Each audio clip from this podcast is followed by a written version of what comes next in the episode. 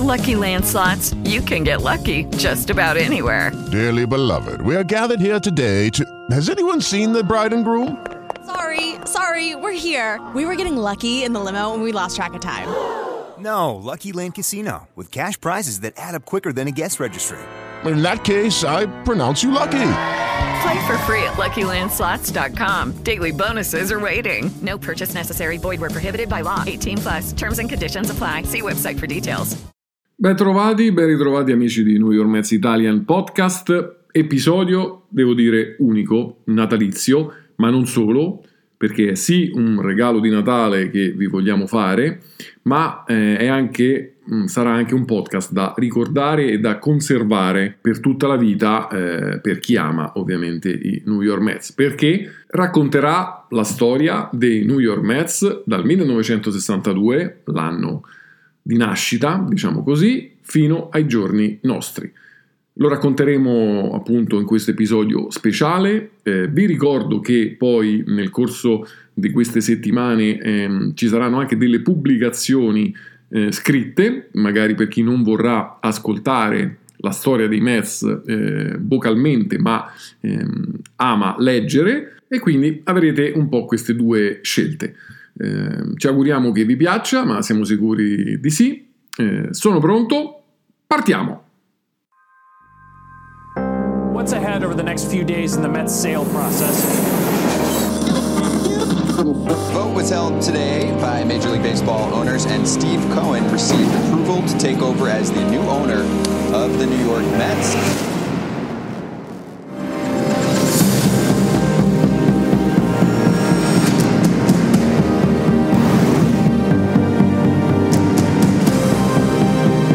To the polo grounds with my dad, uh, I think 1963. And, you know, I used to go with my buddies. We used to take the train from Great Neck, take it to the Shea Stadium stop, and, you know, sit in the upper deck. We had a phenomenal time. You know, that's when you develop your affiliations with teams. I was 13 when Cleon Jones making the catch in left field to win the World Series. Tom Seaver, the, uh, Jimmy Qualls breaking up the perfect game in the ninth inning. Ah, the applause for Tom Seaver. Mookie hitting the ball through Buckner's legs, which was an extraordinary moment. Lots of good memories. I'm a baseball fan. My family's great Mets fans. I relate to them. I know how they feel. These are smart fans. They know what they're talking about. And if they're emotional, that means they care. I'd rather have emotional fans that are passionate than fans that don't care. You build champions. You don't buy them. You know, we should set high goals.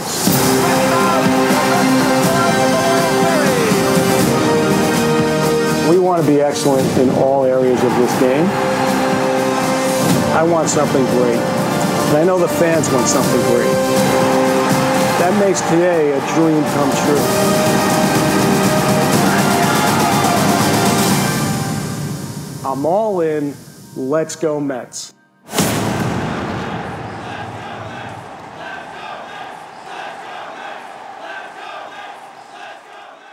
Cosa c'è in un nome? Ciò che chiamiamo rosa, anche con un altro nome, conserva sempre il suo profumo. Una bellissima frase di William Shakespeare che ci introduce al mondo dei Mets. I nomi sono la nostra identità, i nomi distinguono le persone, i luoghi, le cose. I nomi innescano l'emozione. A volte fanno battere il cuore, la nostra voce lo esalta, il nostro solco lo tramanda, il nostro respiro lo rende superficiale. Alla fine di gennaio del 1961, la proprietaria della franchigia, la signora Joan Payson, riunì gli alti membri dell'organizzazione e una manciata di baseball reporter di New York a casa sua. L'argomento? Scegliere il nome della squadra. Durante i mesi che precedettero l'annuncio, i media riferirono che 9.613 lettere furono inviate agli uffici della 6th 1815 Avenue del Metropolitan Baseball Club di New York, che includeva 644 nomi di team diversi. I primi dieci finalisti furono Avengers, Bees, Burroughs, Jets, Continentals, Metropolitans, Nimbus, Rebels, Skyliners e Skyscrapers. Il nome Mets venne giudicato da Joan Pison come quello che meglio soddisfaceva cinque criteri di base: favore di pubblico e stampa, strettamente correlato al nome aziendale della squadra, Metropolitan Baseball Club, descrittivo dell'area metropolitana, con una brevità che deliziava i lettori di copie ovunque e un passato storico riferito ai Metropolitans del XIX secolo dell'American Association. I tifosi di baseball di New York votarono. The Mets ottenne 61 voti, seguito da Empires 47, Highlander 45.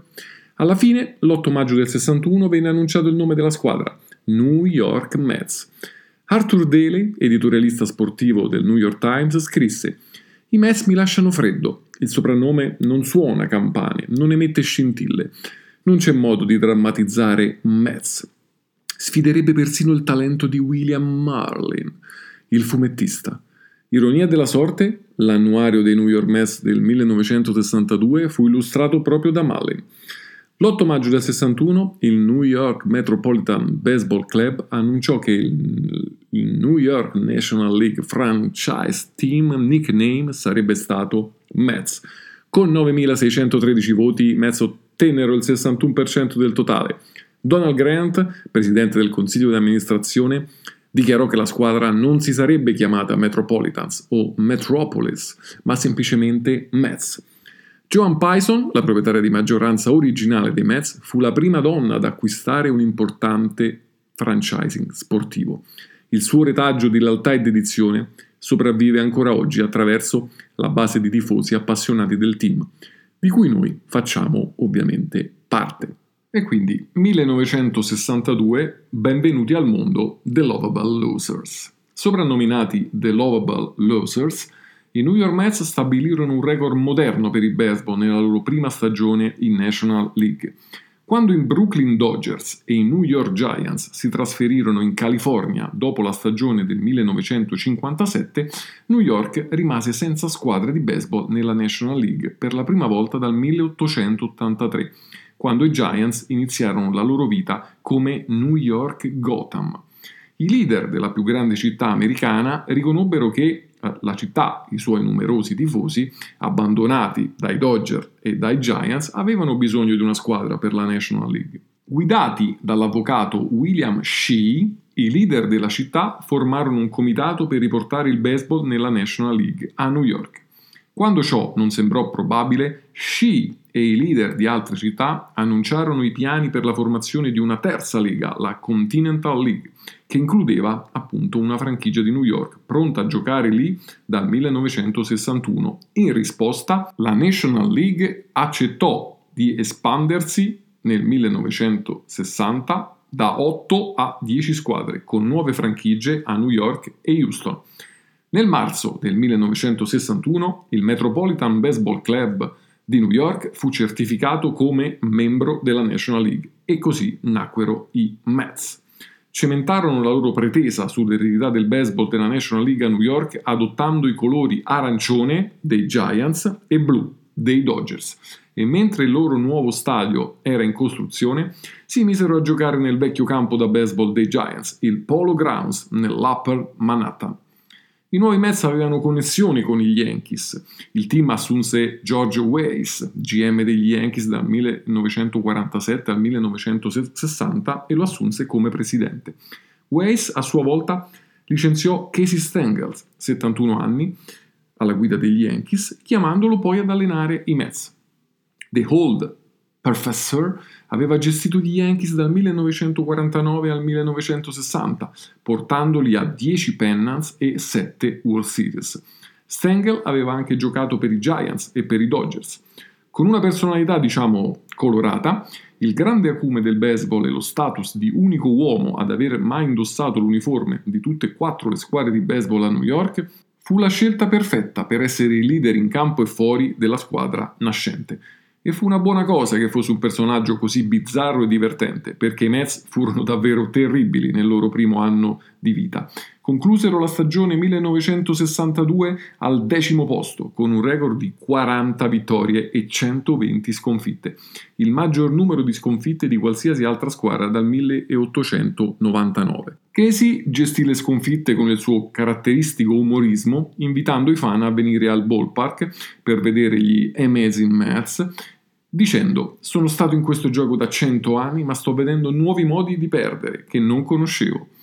Dopo le World Series del 1961, la National League tenne il suo primo draft di espansione per fornire i giocatori proprio ai Mets e a Houston.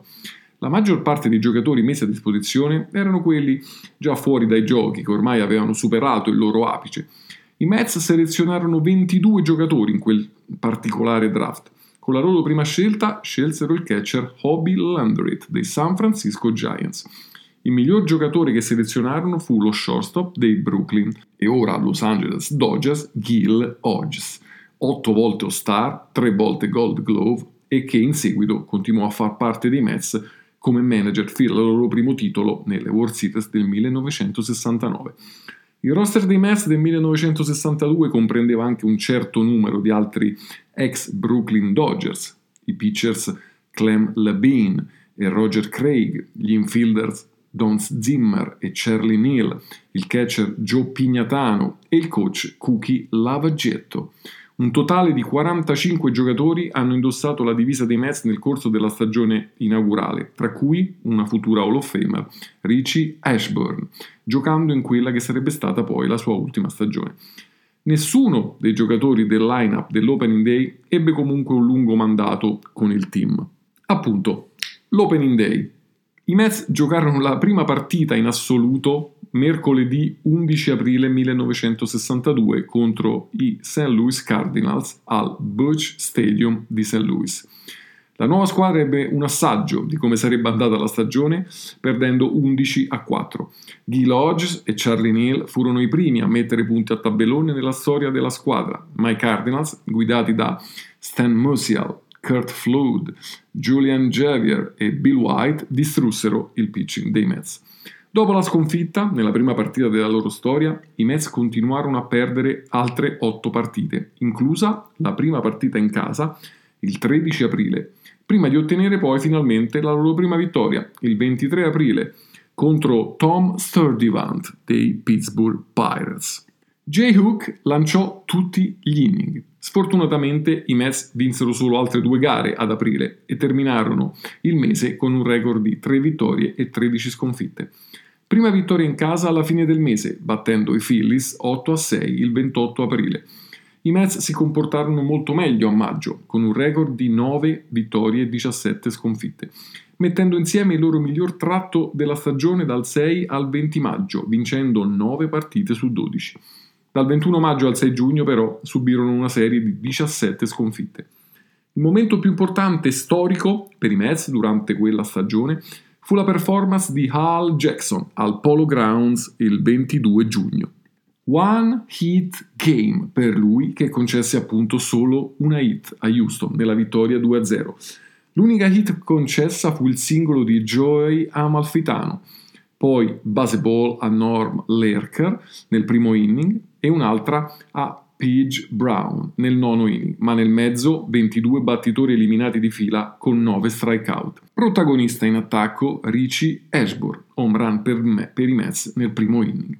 A maggio i Mets avevano ottenuto Mary Thornberry in uno scambio con i Baltimore Orioles e Thornberry divenne il loro prima base regolare per gran parte della stagione Aveva un po' di potenza e riuscì anche a smazzare 16 home run, ma con 17 errori, acquisendo il soprannome di Marvelous Merv Thornberry per la sua mancanza di abilità sul campo. Chiaramente Thornberry non è stato prima base del futuro dei Mets. Il 22 settembre Ed Cranepool fece il suo debutto come suo sostituto in difesa. Cranepool, che all'età di 17 anni era il più giovane giocatore della squadra, non rimase immediatamente con il team, facendo diversi viaggi nelle minors nelle stagioni successive, ma alla fine ottenne il ruolo, completando la sua intera carriera di 18 anni con i Mets, giocando più gare di qualsiasi altro giocatore e guidando la squadra in otto categorie offensive al momento del ritiro. Il 29 settembre, il penultimo giorno della stagione, i Mets sconfissero i Chicago Cubs 2-1 a Rydell Field per la loro vittoria numero 40. Bob Miller lanciò un complete game per la sua prima vittoria dopo ben 12 sconfitte. Più significativamente per i Mets fu la loro nona vittoria contro i Cubs, permettendo loro di evitare di finire la stagione con un record perdente contro ogni singola squadra del campionato. Persero il giorno seguente, ma almeno completarono la serie contro i Cubs con un record di 9 vittorie e 9 sconfitte. Magra consolazione. I Mets del 1962 finirono ovviamente ultimi in campionato, 60 partite dal primo posto, con un record appunto di 40 vittorie e 120 sconfitte, il peggiore nella storia del baseball moderno. Riuscirono a giocare meglio in casa che in trasferta, ma solo leggermente, con un record di 22-58 contro un 18-62 lontano dal Polo Grounds. Record perdente contro tutte le squadre della National League, appunto diverse dai Cubs finendo addirittura 2-16 contro Dodgers e Pirates. Tuttavia, per quanto scarsi fossero, i Mets in qualche modo catturarono l'immaginazione dei fan e furono definiti The Lovable Losers. 922.530 fan pagarono per vederli giocare. Più degli Yankees, per capirci. Perfino Stenger li definì amazing. Non importava che i New York Mets vincessero o perdessero l'estate del 1962 fu già abbastanza sorprendente che il baseball della National League fosse tornato a New York. La stagione fu divertente? Dovrei dire di no, concluse Casey Stengel. Mets 1963-1968, una miriade di sconfitte dentro un'America piena di paure. Dopo la stagione dell'esordio, i Mets cercarono di lottare di più e riuscirono a non toccare mai il profondo rosso del 1962. Tornarono al Polo Grounds nel 1963, così come i loro numerosi tifosi. Chissà perché si ripresentarono tutti, perché così tanti festanti con gli striscioni in mano, ma parte del fervore era solo pura irriverenza, la gioia anti-istituzione del tifo, per una squadra che era stata così terribile. E di sicuro i Mets sarebbero stati ancora e di nuovo terribili, anche se questa volta riuscirono a vincere 51 partite invece di 40. Il momento più folle arrivò quando Jimmy Purcell corse sulle basi all'indietro, dopo aver colpito la centesima hit della sua carriera. Quello più esilerante quando decine di migliaia di fan invasero lo Yankee Stadium per una partita di beneficenza contro i campioni in carica del baseball, confiscando i loro stendardi e poi impazzendo quando i Mets effettivamente portarono a casa la vittoria. Del 1963, poco altro da dire? E quindi, un anno dopo, i Mets si trasferirono allo Shea Stadium, la loro nuova casa nel Queens, e portarono con sé la loro inettitudine. Chiusero 59 vittorie, 103 sconfitte, alla fine di maggio le gare più strambe. Double header allo sci, entrambe perse, che andarono quasi all'infinito a caso di una seconda partita della durata di 23 inning di 7 ore e 23 minuti, un record ancora oggi. Tre settimane dopo, sempre allo sci, i Mets furono vittime di un perfect game lanciato da Jim Bunning dei Philadelphia. Nel 1965 i Mets furono anche peggiori, riuscendo a vincere solo 50 partite e perdendo anche Casey Stengel, che si ritirò dopo essersi rotto l'anca. Senza Stengel i Mets erano meno divertenti e ancora più disastrosi. Chiusero al nono posto nel 1966 e nuovamente al decimo posto l'anno successivo. Tuttavia, in quella stagione i Mets incominciarono a vedere la luce, schierando nel proprio roster il rookie dell'anno, il lanciatore Tom Seaver. Nel 1968 il mancino Jerry Kuzman fu altrettanto impressionante nella sua prima stagione. I compagni di squadra di Seaver e Kuzman ora includevano altri giocatori emergenti come Jerry Groth, Bud Harrelson e Cleon Jones e mostrarono questi miglioramenti nel record del 1968, stagione conclusa a 73 vittorie, 89 sconfitte. Che non era ancora buona, ma suggeriva che forse qualcosa stava cambiando e sarebbe stato così. I miracoli sportivi non accadono all'improvviso. Judy was boring. Hello. Then Judy discovered ChumbaCasino.com. It's my little escape. Now Judy's the life of the party. Oh, baby, Mama's bringing home the bacon. Whoa, take it easy, Judy. The Chumba life is for everybody. So go to ChumbaCasino.com and play over 100 casino style games. Join today and play for free for your chance to redeem some serious prizes. ChumbaCasino.com. No purchase necessary. Void where prohibited by law. 18 plus terms and conditions apply. See website for details. Okay, round two. Name something that's not boring. A laundry? Ooh, a book club. Computer solitaire, huh? Ah, oh, sorry. We were looking for Chumba Casino. That's right. ChumbaCasino.com has over 100 casino style games. Join today and play for free for your chance to redeem some serious prizes. ChumbaCasino.com. No purchase necessary. Full prohibited by law. 18 plus terms and conditions apply. See website for details. Così abbiamo celebrato un po' i Mets in modo appropriato all'inizio degli anni 60. Ironici, autocoscienti, trasandati. Quei due anni al Polo Grounds sono stati divertenti. Il segnale più eloquente che celebra i Lovable Losers come simboli confortanti di ogni uomo, così gloriosamente negativi da rivendicarli come campioni. Campioni invertiti di partite perse, di speranze infrante. Per i Mets anche la mediocrità è sempre stato un sogno rinviato. Il bagliore del trionfalismo post seconda guerra mondiale aveva lasciato il posto alla Baia dei Porci. La resistenza omicida all'attivismo per i diritti civili, l'ansia crescente della guerra fredda, l'assassinio di JFK. C'era troppa paura. I tifosi dei Mets iniziarono a chiedere vittorie. Ci fu una scossa di speranza nel 1964, quando i Mets si trasferirono allo Shea Stadium. Per i successivi 44 anni sarebbe stata la loro nuova casa. Nominato così Shea Stadium in onore di William Alfred Shea, 21 giugno 1907, 2 ottobre 1991, un avvocato statunitense. Il campo da baseball era pieno di imperfezioni, come l'America. La squadra andava anche peggio, attraversando poi altre cinque stagioni perdenti. Non riuscirono nemmeno a farsi strada fino alla mediocrità. I disordini e gli omicidi stavano mettendo a dura prova la psiche pubblica e i Mets, la nostra valvola di sicurezza, il nostro sollievo comico, stavano diventando solo un altro buco nero di disperazione. Ma poi arrivò Tom Seaver, fresco, vivace, laborioso, di immenso talento la prima superstar dei New York Mets, il primo sguardo verso la luna. World Series 1969. Come i New York Mets hanno cambiato l'America. È difficile immaginare, dato il triste panorama odierno delle squadre di New York, che il titolo dei Mets arrivò nel ben mezzo di tre campionati locali collegati al 1969. I Jets vinsero il Super Bowl a gennaio e mentre i Mets battevano i Baltimore nelle World Series, i Knicks stavano iniziando la loro stagione 69-70, conclusa poi con il titolo. È stato probabilmente l'anno più incredibile per gli sport professionistici nella storia di New York, ha affermato recentemente Hart Shamke, outfielder dei Mets del 1969. E per noi personalmente, ha aggiunto, parte della storia non è tanto il fatto che abbiamo vinto, ma da dove venivamo, anche solo l'anno prima, quando eravamo finiti noni.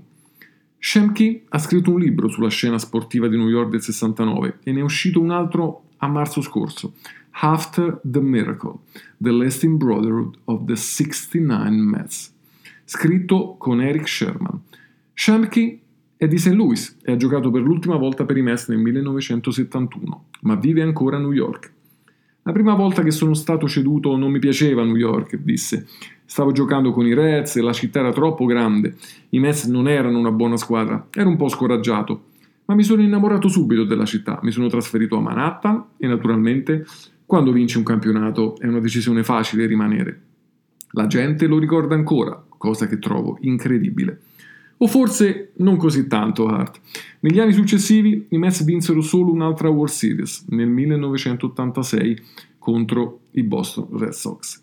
È stata un'altra vittoria miracolosa, due campionati che presentavano un tipo di simmetria unica nel baseball. I Mets 1969, la squadra che ha contribuito a rivitalizzare una città in rovina e a guarire una nazione in subbuglio, mostrando al mondo che si poteva trasformare l'inconcepibile in improbabile, il possibile in incredibile, in un modo che solo lo sport è in grado di fare. Sono stati periodi turbolenti, il Vietnam, il razzismo, New York City a malapena rimaneva a galla, ha raccontato l'ex outfielder dei Mets Cleon Jones. C'era così tanto odio nel paese dopo la morte di Martin Luther King nel 1968. La gente stava perdendo la via. Era una brutta scena, amico. I New York Mets sono arrivati proprio al momento giusto. Lo sport è sempre stato una fonte di guarigione, specialmente nella comunità nera, e abbiamo mostrato come una nazione può unirsi. Quei Mets del 1969, un crogiolo di diversità con giocatori bianchi e neri, vecchi e giovani, futuri Hall of Famers e giocatori marginali, guidati però da un geniale manager, hanno fatto poi innamorare il paese. Un paese in subbuglio. Il Vietnam, la città di New York stava andando in rovina finanziariamente, spiritualmente e moralmente, omicidi, conflitti sociali, tutto andava male. E poi sono arrivati i Mets. 120 sconfitte nella loro stagione inaugurale, almeno 109 in ognuna delle prime quattro stagioni, 737 sconfitte totali e mai al di sopra del nono, posto in una National League a 10 squadre nei primi 7 anni. Poi arrivò il 69. Fu l'anno in cui l'uomo camminò sulla Luna, l'anno di Woodstock, di Richard Nixon, degli omicidi di Charles Manson, i Beatles che pubblicarono Abbey Road e naturalmente l'anno in cui i Mets scioccarono il mondo, vincendo 100 partite e battendo i fortissimi Baltimore Orioles nelle World Series. I Mets furono premiati con una maestosa sfilata, forse la più grande celebrazione a New York City dal, dal V-Day del 1945 che segnò la fine della Seconda Guerra Mondiale. Continuavamo a sentire che se i Mets avessero vinto le World Series gli Stati Uniti sarebbero usciti dal Vietnam ed è successo, ha dichiarato Ronzo Boda, outfielder dei Mets che effettuò una presa incredibile in tuffo in gara 4 delle World Series. Sembrava che l'America potesse fare qualsiasi cosa volesse a quel punto. Ti sentivi come se tutto fosse davvero possibile. Quella vittoria ha cambiato la nostra vita e forse anche l'America. Abbiamo ringiovanito l'intero paese, ha ricordato Cleon Jones non solo New York o la costa orientale. Ricordo di essere stato con i Mets prima del 1969 in posti come Los Angeles e potevano esserci uno o due fan dei Mets sugli spalti. Da quel momento in poi, da quel 1969 in poi, ovunque andassimo c'erano tifosi Mets. Abbiamo dato speranza a tutti e in tutto il paese. Non si limitava a New York. Questo è stato uno dei periodi più tumultuosi del secolo scorso gli omicidi di Martin Luther King Jr., di Bobby Kennedy nel 68, le rivolte durante la Convention democratica di Chicago, le proteste contro la guerra del Vietnam in cui 11.780 americani persero la vita nel solo 1969. Il paese attraversava tempi così difficili con le rivolte ed era tutto bianco o nero. Noi abbiamo mostrato unità, ha ricordato il prima base Ed Cranable, nato e cresciuto nel Bronx. Non c'era bianco o nero nella nostra squadra, abbiamo fatto tutto insieme, abbiamo mangiato insieme, abbiamo socializzato insieme abbiamo unito i nostri cuori. Forse è stato difficile per la gente accettarlo, soprattutto al sud, ma a New York siamo stati la squadra che tutti hanno abbracciato. Ma torniamo a Jones, 77 anni, cresciuto in una comunità chiamata Africa Town, 3 miglia a nord di Mobile, in Ala, dove le ultime navi schiaviste entrarono nel paese Lasciò la sua casa prima della stagione 69 con estranei bianchi che gli mostravano disprezzo. Quando tornò, dopo le World Series, quel disprezzo si trasformò in riverenza. Gli stessi ristoranti che si rifiutarono di servirlo gli aprirono le porte. Altri clienti si offrirono persino di pagare i suoi pasti. Quando acquistò mobili e oggetti dai grandi magazzini, non avrebbe dovuto più preoccuparsi del credito. La sua parola andava bene, le minacce di morte erano diventate lettere di fan in cerca di autografi. Il pregiudizio è qualcosa con cui sono cresciuto, ha detto Jones, uno dei quattro afroamericani dei Mets, leader della comunità di Africa Town. Ricordo la posta, l'odio che ricevevo. Una volta ho ricevuto una lettera in cui qualcuno mi scrisse: Se ti presenti come il nostro left fielder questa sera, ti sparerò. Era così allora, ma dopo quell'anno ero il figlio del prodigo. Quando abbiamo vinto le World Series abbiamo mostrato ai giocatori bianchi e neri che era possibile giocare insieme, come un'unica squadra, vivere insieme senza problemi e amarci. Credo davvero che abbiamo contribuito a fare la differenza. Ora, più di 50 anni dopo, I Mets del 1969 rimangono una delle squadre più iconiche nella storia del baseball. Ci sono stati i New York Yankees del 27 che simboleggiavano la pura grandezza, i Brooklyn Dodgers del 1947 con Jackie Robinson che infrangeva le barriere cromatiche e ci sono stati quei Miracle Mets a simboleggiare che la pura fede e determinazione possono trasformare la disperazione e la miseria in un trionfo ed euforia.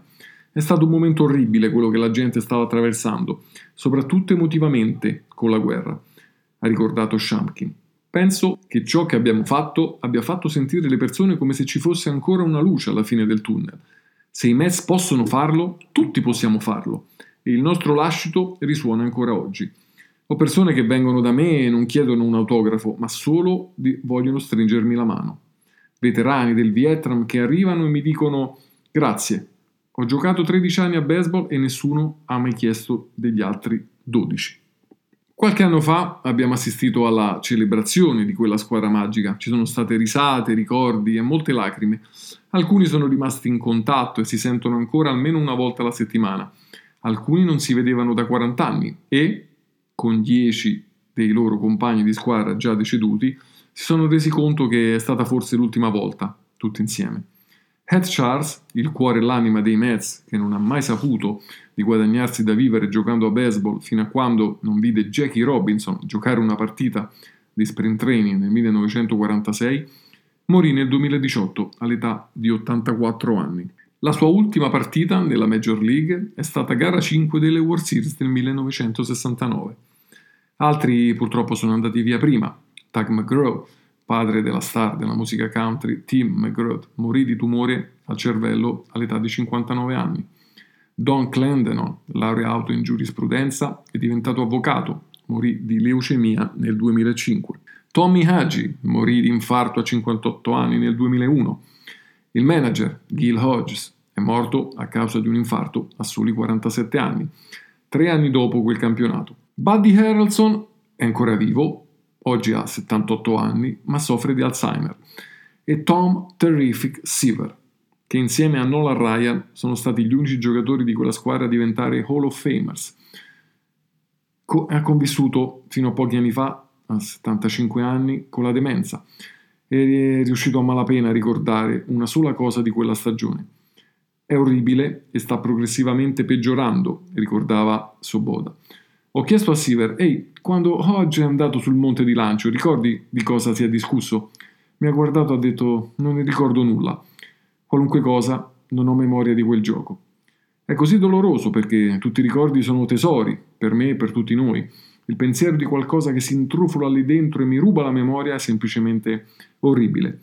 Ti lascia senza parole ed è doloroso vedere Tom perdere la memoria. Quattro di quei Mets del 1969 andarono a trovare Tom Seaver eh, giusto 4-5 anni fa a casa sua, in una cantina di 116 acri a Calistoga, in California. Hanno ricordato quell'anno della loro notte insieme al bar dell'aeroporto di Montreal quando il loro volo di squadra ritardò per ore, permettendo loro di vedere Neil Armstrong diventare il primo uomo a camminare sulla Luna.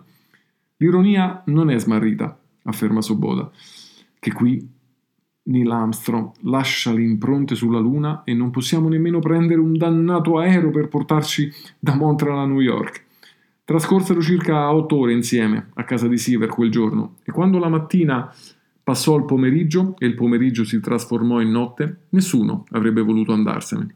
È stata davvero un'esperienza illuminante, meravigliosa, eh, commentò Shemke, sapendo poi come quella stagione cambiò le nostre vite per sempre. Ma quando siamo partiti c'è stata tristezza. Tutti, purtroppo, invecchiamo.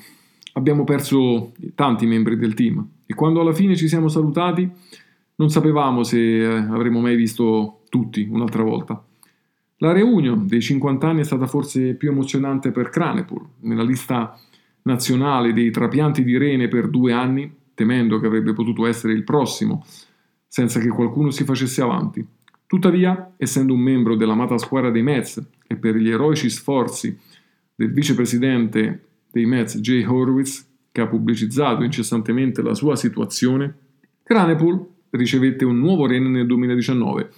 Il donatore? Deborah Barbieri, tifosa dei Mets ovviamente. Ci sono voluti due anni e mezzo, poi ricevi una chiamata e ti salva la vita, ha affermato Cranepool. È fantastico. Eh, Jay ha tenuto un paio di conferenze stampa per me, mi ha messo sulla prima pagina e sulle ultime pagine dei giornali ed eccomi qui, pronto per la reunion. Non credo che molti di noi saranno in giro per il 75 anniversario.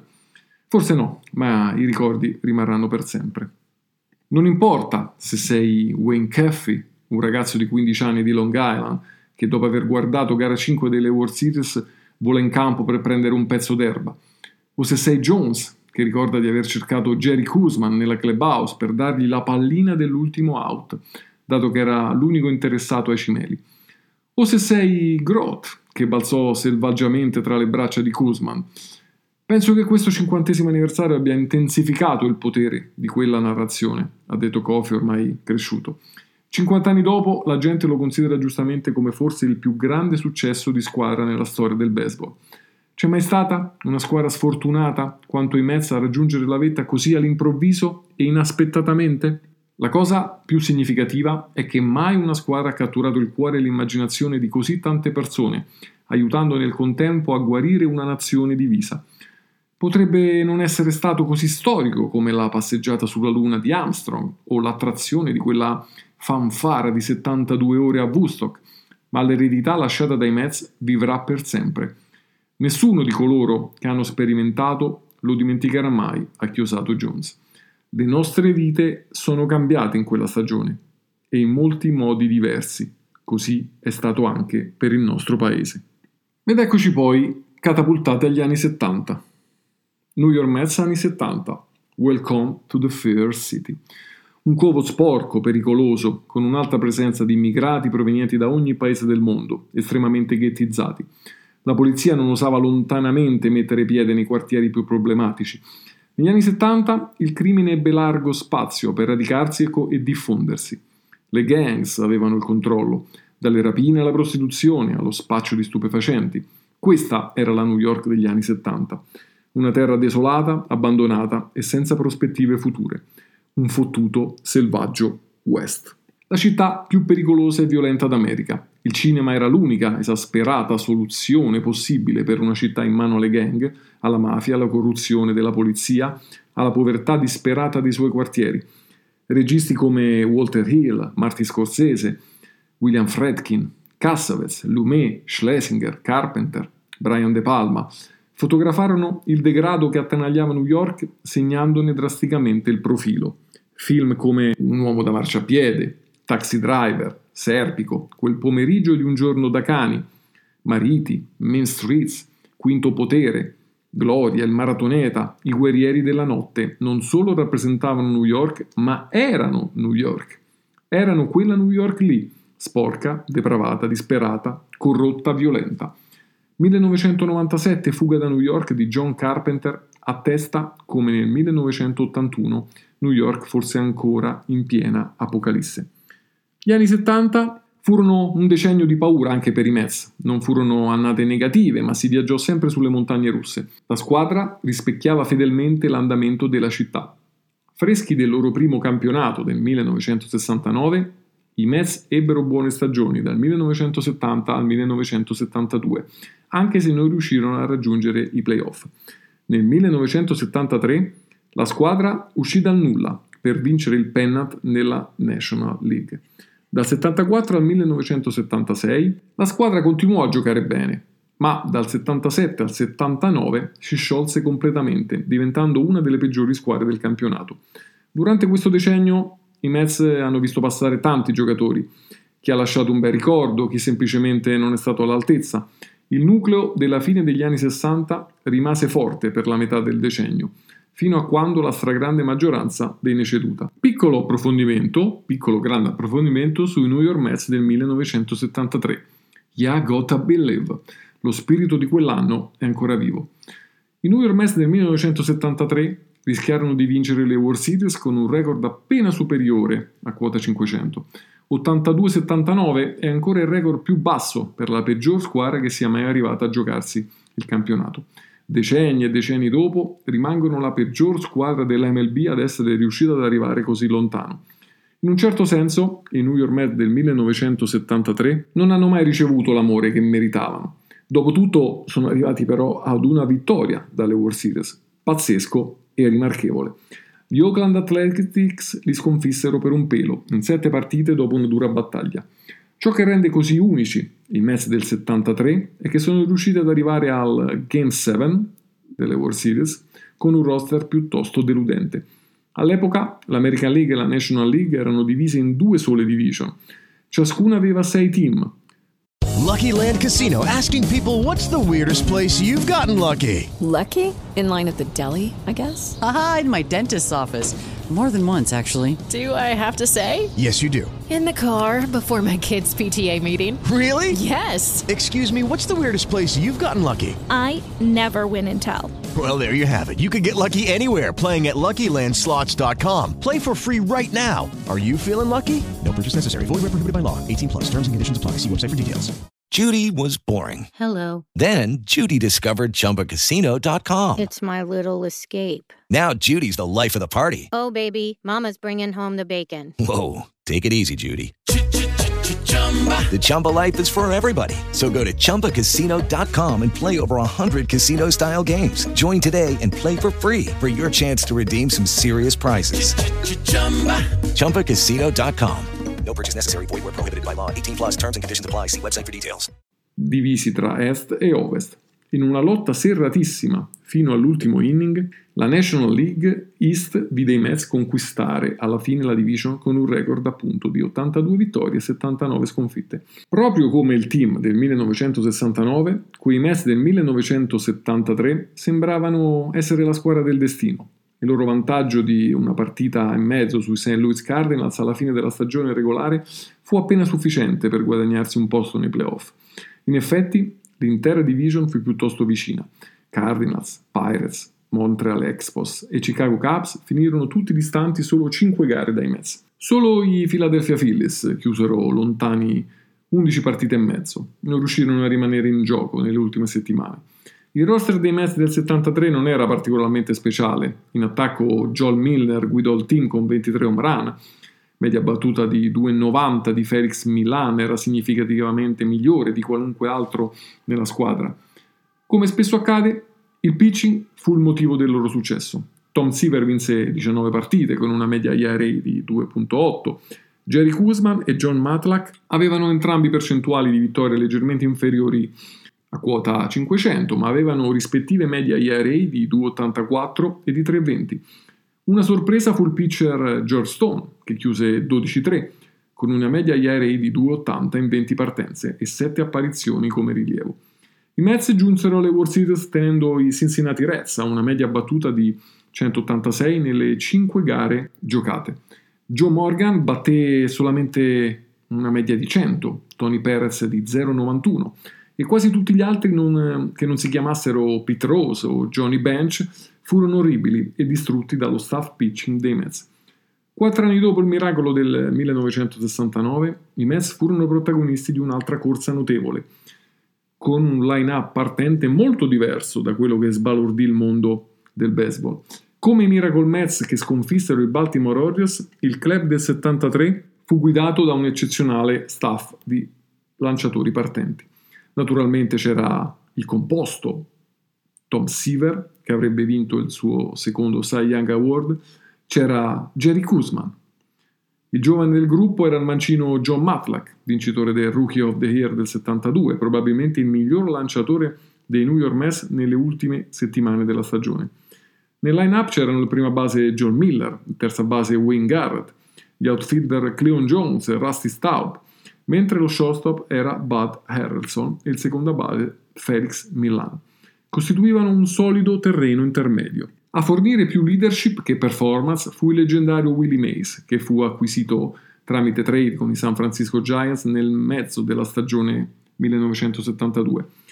Pochi di questi giocatori sono stati in grado di rimanere in salute per tutta la durata di quell'anno, per il manager Yogi Berra, che era al suo secondo anno al timone dopo essere subentrato al compianto Gil Hodge. Milner, Jones, Harrison, Milan erano solo alcuni dei nomi quasi sempre presenti nel lineup. In effetti gli infortuni furono la ragione principale per cui il club di Berra si trovò all'ultimo posto con un record di 34-36 l'8 luglio. Alla fine di agosto erano ancora lontano dal vertice della National League East, non riuscendo sicuramente a soddisfare le aspettative dei fan e della dirigenza. Il presidente, Donald Grant, tenne quel periodo numerose riunioni nella clubhouse. In una di quelle riunioni, il rilievo Tug McGraw interruppe il suo discorso gridando le parole ormai famose "Ya gotta believe". Qualcuno in quella stanza non comprese il significato finale di quella frase. Fatto sta che divenne rapidamente il loro grido di battaglia. La conoscete la vera storia, ragazzi? McGraw incontrò un amico, Joe Badamo, a mezzogiorno del 9 luglio del 73. Badamo era, tra le altre cose, un oratore motivazionale. McGraw ammise che la sua fiducia era stata trafitta da troppi line drive. Badamo fece del suo meglio per suscitare l'autostima del suo amico. Secondo lo stesso McGraw, Badamo gli disse: Devi crederci. Ripetendo quel mantra più di una volta quel pomeriggio, le parole divennero immediatamente il mantra dello stesso McGraw. I Mets avrebbero dovuto giocare contro gli Astros allo Shea Stadium quella sera. Quando McGraw arrivò nella clubhouse quel pomeriggio, iniziò a spargere la voce a chiunque lo avrebbe ascoltato e anche a quelli che non lo avrebbero fatto. Devi crederci, dobbiamo crederci, disse ripetendosi e aumentando il volume. Tag era tag. Per coincidenza, Grant scelse quel giorno per rivolgersi alla squadra. I Mets avevano giocato 80 partite ed erano all'ultimo posto, 12 partite dalla prima posizione.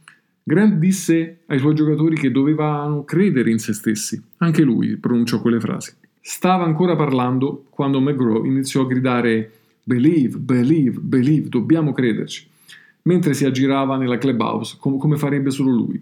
Insultato e arrabbiato per essere stato interrotto e per quell'atteggiamento che considerava ridicolo, Grant sbatté la porta e uscì. McGraw però continuò la sua danza di guerra fino a quando Ed Cranapole si rese conto che non aveva intenzione di deridere il boss, ma che stava semplicemente continuando il suo vivace sermone pomeridiano. Cranapole, uno dei preferiti di Grant, esortò McGraw a spiegare e scusarsi, non in quell'ordine, con Grant. McGraw si scusò e poi però riprese il suo grido motivazionale. La vittoria 2-1 al dodicesimo inning quella notte fu vista come un segno divino. Compresa quella partita, i Mets vinsero 10 delle successive 17. Una di quelle vittorie fu una partita ad Atlanta il 17 luglio, in cui segnarono 7 run al nono inning per l'8-7 conclusivo. Fu in quella notte che Yogi Berra esclamò non è finita finché non è finita, riferendosi a quella specifica partita. I Mets furono incoerenti fino a quando la loro disable list, o come si chiamava prima, non si ridusse. E quando il miglioramento delle prestazioni rafforzò la fiducia di McGraw a settembre, iniziò l'inaspettata rinascita del team. Tag continuò il suo You Gotta Believe in ogni occasione e come un evangelista televisivo della domenica mattina convertì i suoi compagni da fiduciosi a credenti. Il 30 agosto il record recitava 61 vittorie e 71 sconfitte. Il 16 settembre 73 vittorie e 76 sconfitte, 4 gare di deficit dal vertice. Questa improvvisa spinta fu la genesi in cui il citabile Berra pronunciò la sua frase più nota: Non è finita finché non è finita.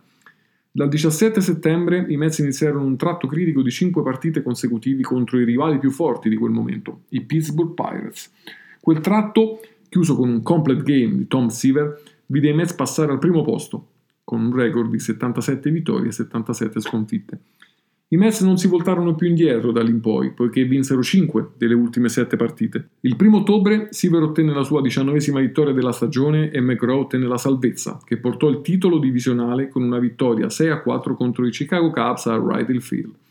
Per carità, percentuale di vittoria lo abbiamo detto molto bassa, la più bassa di qualsiasi club vincente, ma pur sempre speciale. Vincendo 27 delle ultime 39 gare, prese piede la storia di una squadra che si surriscaldò al momento giusto. Jones fu il miglior giocatore in attacco durante quel tratto, con 6 home run, 14 RBI nelle ultime 10 partite. McGraw, dopo un inizio difficile, chiuse 5-0 con 12 salvezze, concedendo agli avversari una media di 0,88 in 41 inning nelle ultime 5 settimane. Sì, proprio lui. Alla fine, in mezzo alla folla, il tabellone dello Shea Stadium, dopo la serie contro i Cincinnati Reds, Mostrava un messaggio che avrebbe catturato perfettamente quel momento. Indovina chi è il campione della National League del 1973? Ci crederesti ai New York Mets? Beh, faresti meglio a crederci. Ancora una volta sembrava che il Queens ospitasse la squadra del destino, ma a differenza del 1969 ai Mets sarebbe servito With lucky landslots, you can get lucky just about anywhere. Dearly beloved, we are gathered here today to. Has anyone seen the bride and groom? Sorry, sorry, we're here. We were getting lucky in the limo and we lost track of time. No, Lucky Land Casino, with cash prizes that add up quicker than a guest registry. In that case, I pronounce you lucky. Play for free at LuckyLandSlots.com. Daily bonuses are waiting. No purchase necessary. Void were prohibited by law. 18 plus. Terms and conditions apply. See website for details. Eh, ancora una vittoria prima di completare un'altra improbabile ascesa al vertice del mondo del baseball. E un secondo miracolo alla fine non avvenne. Oakland, gli Oakland Athletics, conquistarono il loro secondo titolo consecutivo, vincendo le ultime due gare in casa, battendo rispettivamente sia Seaver che Matlack. Fu una conclusione un po' straziante per i Mets. Ciò che sembrava essere un presagio di cose buone per gli anni a venire, dal 1974 e oltre divenne invece il segno del massimo livello raggiunto per quel decennio, quando la franchigia alla fine affondò a livelli incredibili. Alla fine degli anni 70, Seaver e Kuzman e ogni parvenza di speranza sparirono. I Mets del 73 non mancarono di unicità e significato storico. Dopotutto il team presentò tre delle figure più amate nella storia dello sport di New York, Seaver, Mace, Berra, in diverse fasi della loro carriera nel baseball. Tuttavia sono spesso trascurati dalle discussioni sulle grandi storie da raccontare, forse perché eh, giocarono un po' all'ombra dei Miracle Mets del 69, o forse perché stigmatizzati dall'essere state una tra le peggiori squadre perlomeno come record, a raggiungere le World Series, chi lo sa, ma ogni club capace di battere i Reds di quell'epoca, carichi di talento, e poi combattere contro gli Athletics, che vinceranno poi un terzo anello consecutivo l'anno successivo, nel 74, fino all'ultima gara, beh, dovrebbero rendere orgogliosi tutti. Le sabbie del tempo potrebbero averla seppellita negli annali della storia del baseball, ma quando vedi una partita in casa, ora al City Field, con i file che ancora mostrano striscioni con la scritta Yeah Gotta Believe, è la prova che lo spirito del 1973 è ancora vivo e lotta stoicamente insieme a noi. Ed eccoci qui agli anni Ottanta, tra genio e follia. New York negli anni Ottanta era una città decadente, quasi apocalittica, una metropoli pericolosa e caotica. La New York degli anni Ottanta era un luogo spigoloso, rischioso, più sporco e più teso. Nonostante questo, o forse proprio per questo, la New York degli anni Ottanta era anche caratteristica e idiosincratica in modi che oggi non è più possibile vedere. Spontanea, effimera, incredibilmente eterogenea e al tempo stesso tollerante. Aveva un senso di libertà che purtroppo è stato perso dopo l'attacco alle Twin Towers e che probabilmente non sarà mai più recuperato. Il nervosismo degli anni Ottanta ha avuto un costo umano e sociale però spaventoso. La Grande Mela è un posto così enorme e complesso che si dovrebbe esitare a fare di tutta l'erba un fascio e tantomeno a tentare di spiegare le complicate forze che hanno plasmato la città negli ultimi anni. Se le immagini di quegli anni mostrano qualcosa su New York, è la sua diversità sorprendente. New York non è una città, è una raccolta di centinaia di quartieri, ognuno ha il suo delicato tessuto sociale. Non si può conoscere New York o capire New York senza esplorare tutti e cinque i distretti. Erano gli anni dello yuppismo e dell'America reganiana, di una New York davvero molto molto lontana da quella di oggi. Da un lato una città devastata dal crimine, dalla corruzione, dalle tensioni razziali fortissime, dall'altro il conflitto di classe messo in scena tra i nuovi ricchi e i cittadini comuni.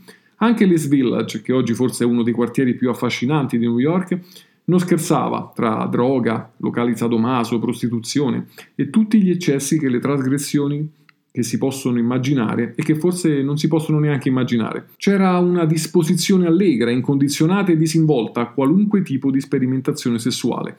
Sono gli anni in cui l'HIV cominciava a farla da padrona, eh, gettare un po' nel panico migliaia di persone. Gli anni in cui Les Village diventa il quartiere segnato dall'eroina e dalla povertà, dai pusher, dagli homeless.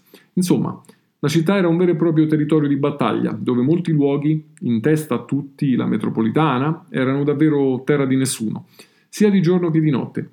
Appunto, la metropolitana, sporchissima e soprattutto imbrattatissima, ma fra tutti gli imbrattatori cominciavano anche ad emergere quelli che sarebbero stati i protagonisti di quella tendenza, artistica senza precedenti, che esplose nel Lower East Side e nel South Bronx.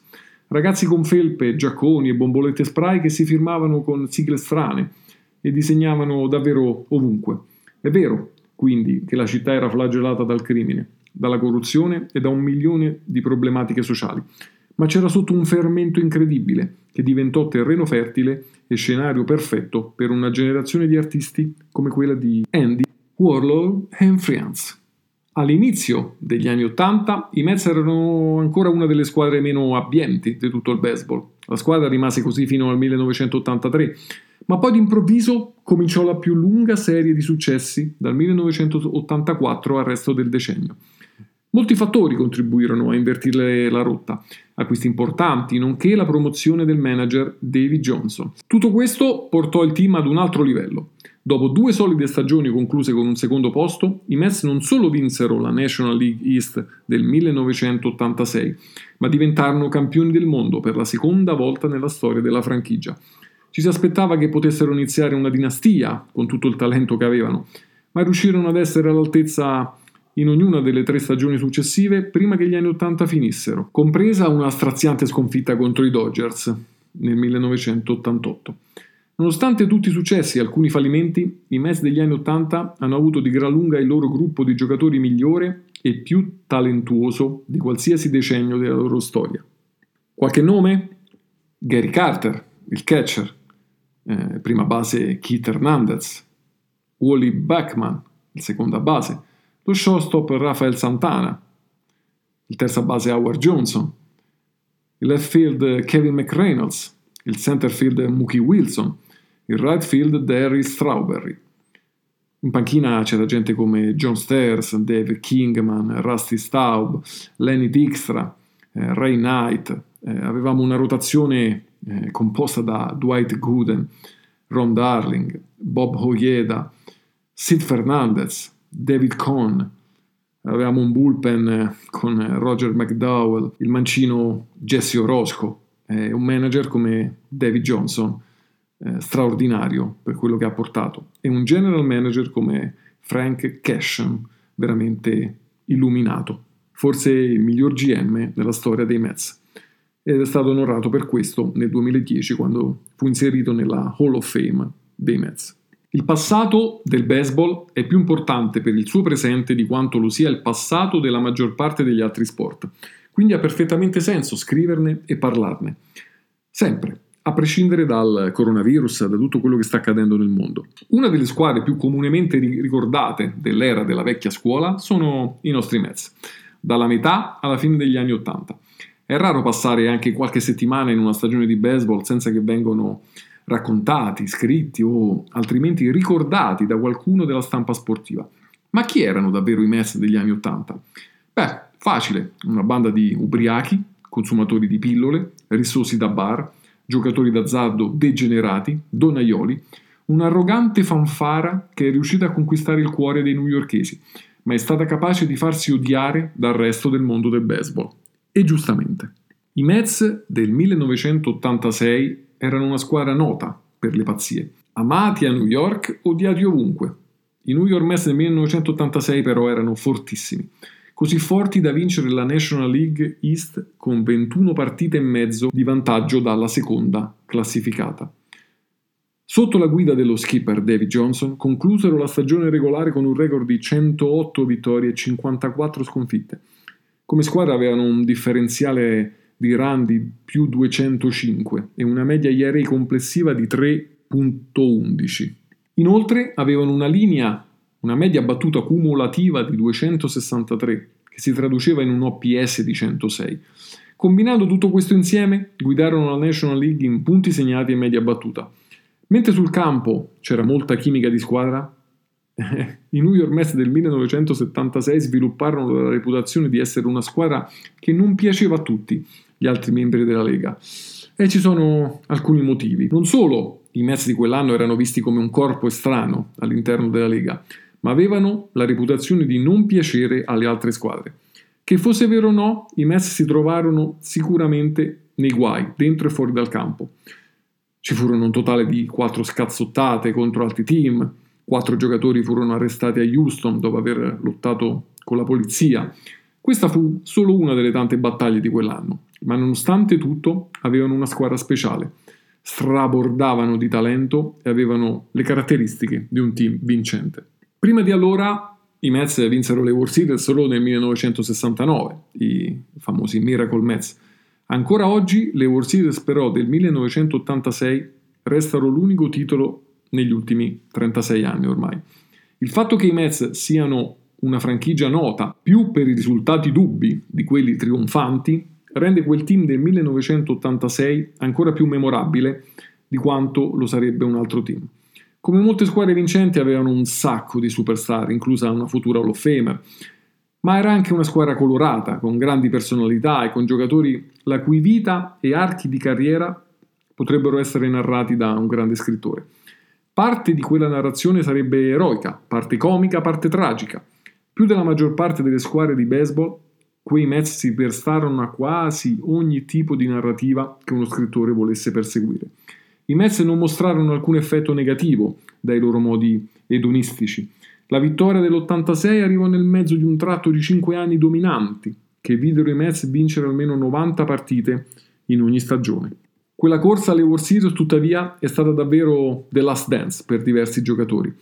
I Mets non avrebbero vinto un altro turno post-season fino al 1999. E questo è un vero peccato se considerate quanto era forte quella, quella squadra. If you own a vehicle with less than 200,000 miles and have an auto warranty about to expire or no warranty coverage at all, listen up. CarShield has a low-cost month-to-month vehicle protection plan that covers more parts than ever. Visit carshield.com/audio to find out how you could pay almost nothing for covered auto repairs. Drivers who activate this vehicle protection today will also receive free roadside assistance, free towing, and car rental options at no additional cost. Get your free quote today at carshield.com/audio. That's carshield.com/audio. Ma tutto il contorno fece la differenza. Ed eccoci arrivati agli anni 90 i Mets degli anni 90, dalle stalle alle stelle in un decennio colorato. Gli anni 90 a New York è un periodo politicamente e socialmente intenso, caratterizzato da numerosi avvenimenti significativi, non solo per l'evoluzione della società, ma anche della scena creativa negli Stati Uniti e in Europa. I primi anni 90 rappresentarono infatti una svolta in molti ambiti, politico, sociale, intellettuale, ma anche tecnologico. La comunicazione stava diventando sempre più veloce, lo sviluppo dei mass media accelerava la trasmissione di dati attorno al globo, rendendo di conseguenza la violenza e il crimine il tema del giorno. Il dilagare dell'AIDS spostava l'attenzione dal mondo delle droghe all'intera società, la visione idilliaca degli Stati Uniti offuscata da guerre e attentati terroristici che costringevano a ripensare i confini politici, ma anche quelli morali, Soldi facili e fortune a Wall Street avevano le gambe corte e nel 1990 New York si trovò nuovamente in piena crisi economica. Il divario tra le classi sociali era enorme, così come il debito della città. Aumentarono gli homeless, i furti e la violenza. Nel 1993 Rudolph Giuliani divenne sindaco. In quel contesto si muovevano i nostri Mets. Nel 1990 i Mets avevano appena attraversato il loro miglior tratto di sempre, finendo mai dietro al secondo posto tra il 1984 e appunto il 1990. Tuttavia, dopo quella stagione del 1990, molte cose cambiarono. Darry Strawberry scelse di firmare un contratto a lungo termine con i Dodgers e i Mets nel 1991 patirono parecchio questo.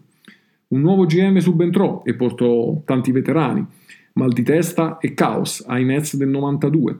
Di conseguenza la squadra diventò risibile nel 1992 e umiliante nel 1993 quando subì più di 100 sconfitte per la prima volta dagli anni 60. Alla fine del 1993 i Mets avevano già un altro nuovo GM. Iniziarono a girare l'angolo nel 94, ma quella stagione ovviamente fu interrotta a causa dello sciopero dei giocatori in estate, cosa abbastanza sinistra eh, se lo rapportate a quello che sta, accadendo adesso. Inoltre, l'asso di lunga data Dwight Gooden risultò nuovamente positivo alla cocaina e il suo mandato in Orange Blue si concluse. Nel 1995 i Mets iniziarono a diventare più giovani. Si iniziò a parlare della generazione K, che consisteva in tre lanciatori di partenza con un sacco di potenziale, ma finirono tutti per passare più tempo eh, sulla lista degli infortunati piuttosto che sul monte di lancio. Sebbene il 1996 non sia stata una buona stagione, sarà ricordata per le incredibili performance che Lance Johnson, Bernard Gilkey e Todd Hundley ebbero quell'anno. Nel 97 i Mets iniziarono davvero a macinare, sorprendendo tutti e finendo al terzo posto nella National League East. Poi secondi nel 98, con lo stesso identico record che nel 97 eh, gli fece mancare per poco la postseason. Nel 99, tuttavia, misero tutto insieme, arrivando ai playoff per la prima volta dal 1988. A differenza degli anni 80, i Mets non ebbero i migliori giocatori della Lega. Tuttavia, furono ancora in grado di competere e vincere un buon numero di partite. Tra i giocatori che possiamo ricordare, certamente il catcher Todd Handley, il prima base John Hollerwood, il seconda base Edgardo Alfonso, lo shortstop Ray Ordonez, il terza base Howard Johnson, left field Bernard Gilkey, il center field Lance Johnson e il right field Butch Husky.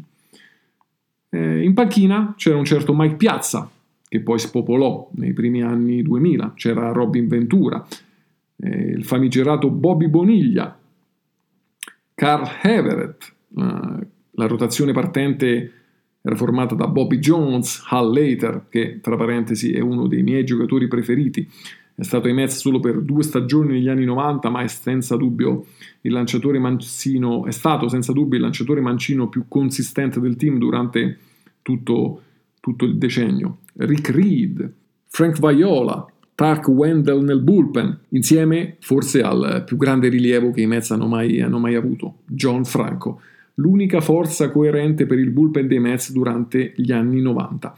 Eh, è stato più di una superstar per la maggior parte del decennio, soprattutto per quanto riguarda il nostro club. E come non ricordare poi il manager Bobby Valentine, uno dei migliori manager nella storia della franchigia. Prese una squadra che aveva attraversato sei stagioni consecutive perdenti dal 91 al 96, trasformando i Mets da una barzelletta ad una contender dal 97 ai primi anni 2000, al 2002. E per chiudere, non possiamo non ricordare uno dei general manager più aggressivi della storia dei Mets, Steve P. Phillips rivitalizzò la squadra e aiutò a portare i giocatori migliori a New York, soprattutto all'inizio del suo mandato. Ed eccoci qui, nel nuovo millennio, dalle World Series alle Twin Towers, in un decennio dominato dalla paura. Com'era vivere prima dell'11 settembre 2001? Per i ragazzi e le ragazze nati a ridosso del 2000, il mondo è sempre stato così come ci appare ora, con società ossessionate dalla sicurezza, masse di cittadini spaventati e determinate zone del pianeta in cui è meglio non recarsi mai.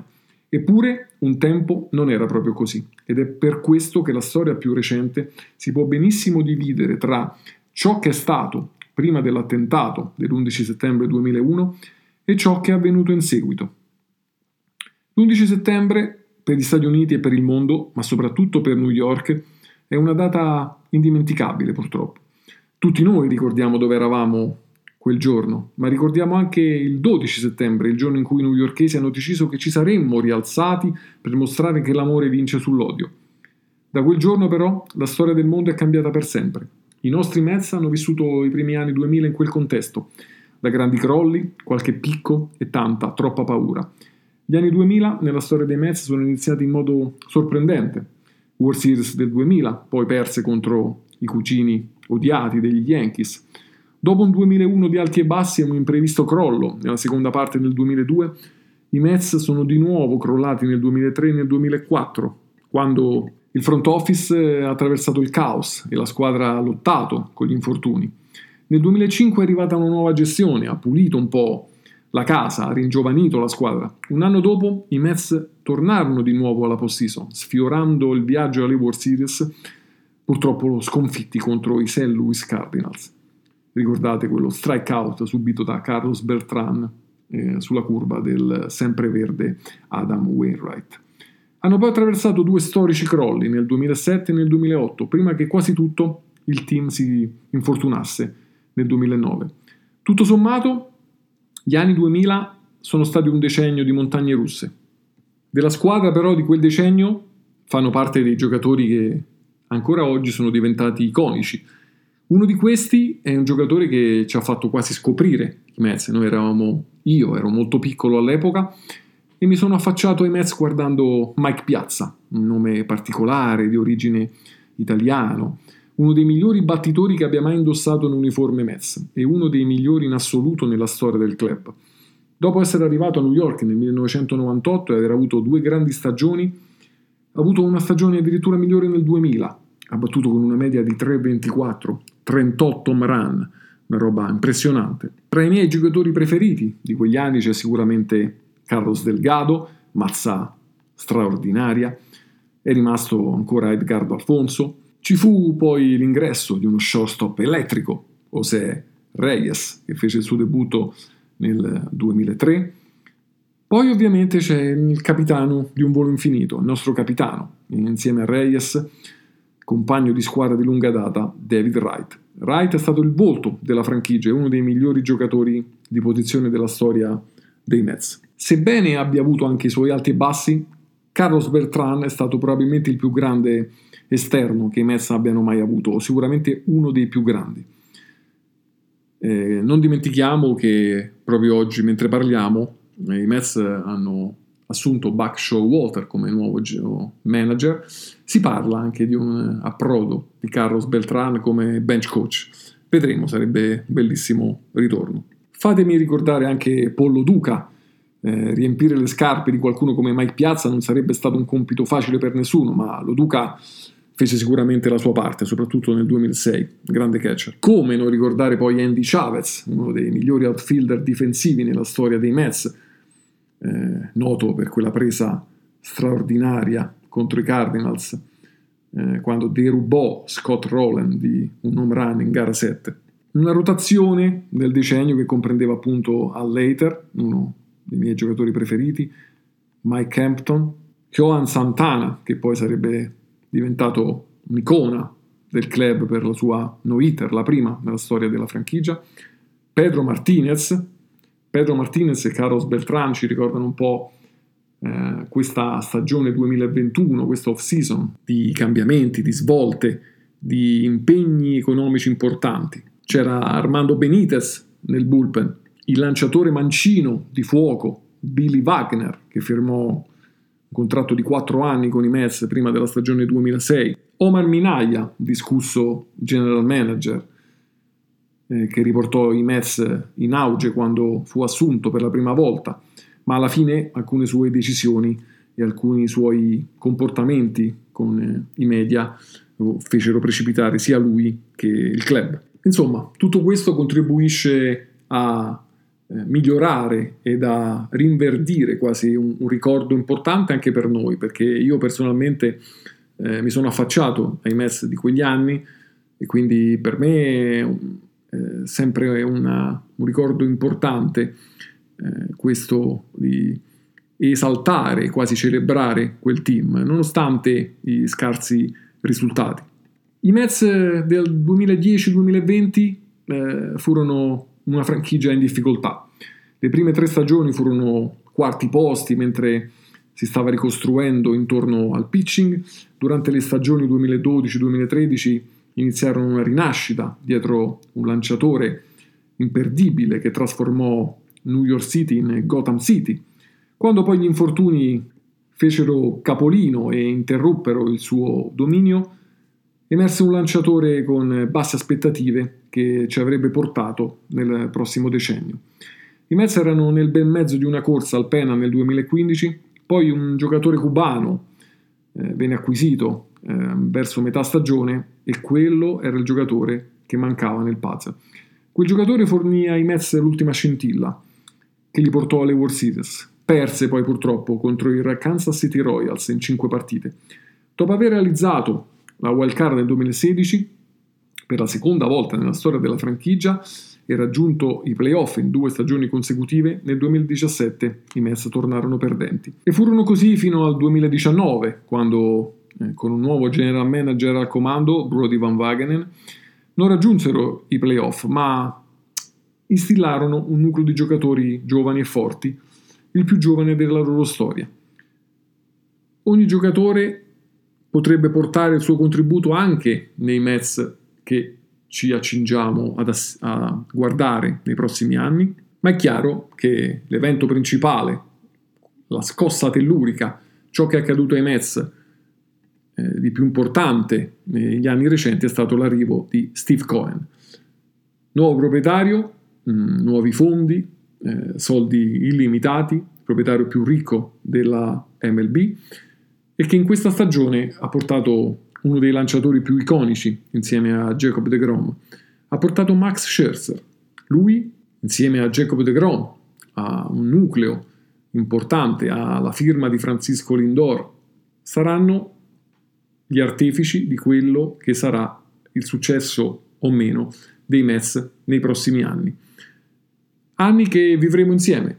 Speriamo vi sia piaciuto un po' questo racconto in pillole di ciò che è, è stata un po' la storia dei Mets. È difficile raccontarla eh, per intero e in modo ampio per quanto riguarda un podcast. Vi rimandiamo ai pezzi che pubblicheremo sulla pagina più approfonditi che tratteranno anche delle statistiche di alcuni giocatori dell'epoca importanti, però ecco, se volete eh, sentire solamente quello che è stata la nostra storia e come abbiamo convissuto anche con le difficoltà della New York dell'epoca, eh, anni di grandi cambiamenti nel mondo, ma New York è sempre al centro di questi cambiamenti, eh, anche se eh, sono cose che non accadono nello specifico direttamente nella Grande Mela, ma New York è come un coacervo eh, che riempie e prende tutto quello che c'è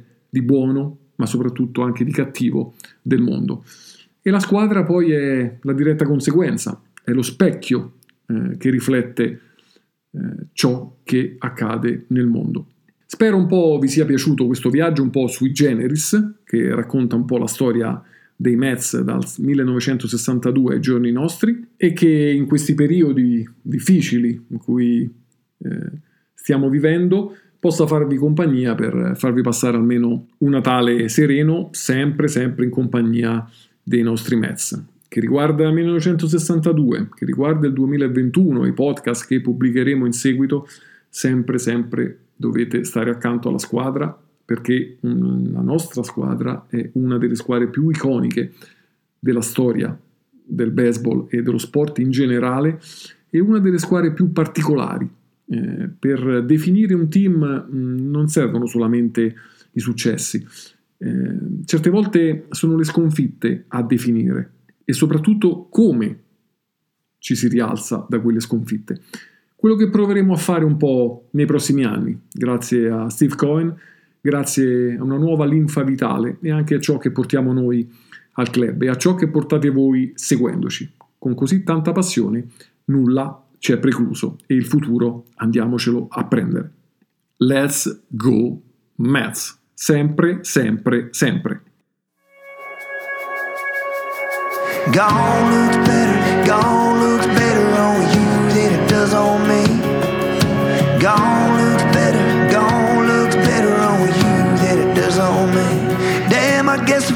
forgot that you could dance like that. Turn every head in the room, make it old boy want you back. Why'd you have to wear that dress? Hair down, flaunting that freedom. Like your heart ain't even took a hit. Well, mine's here barely beating. Gone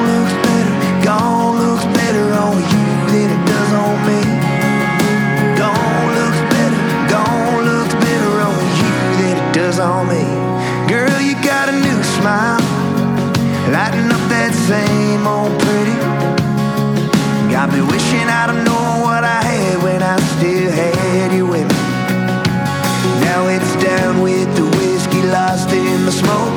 Feeling like the butt of a bad bar joke in the corner booth. Corner of Heartbreak Avenue.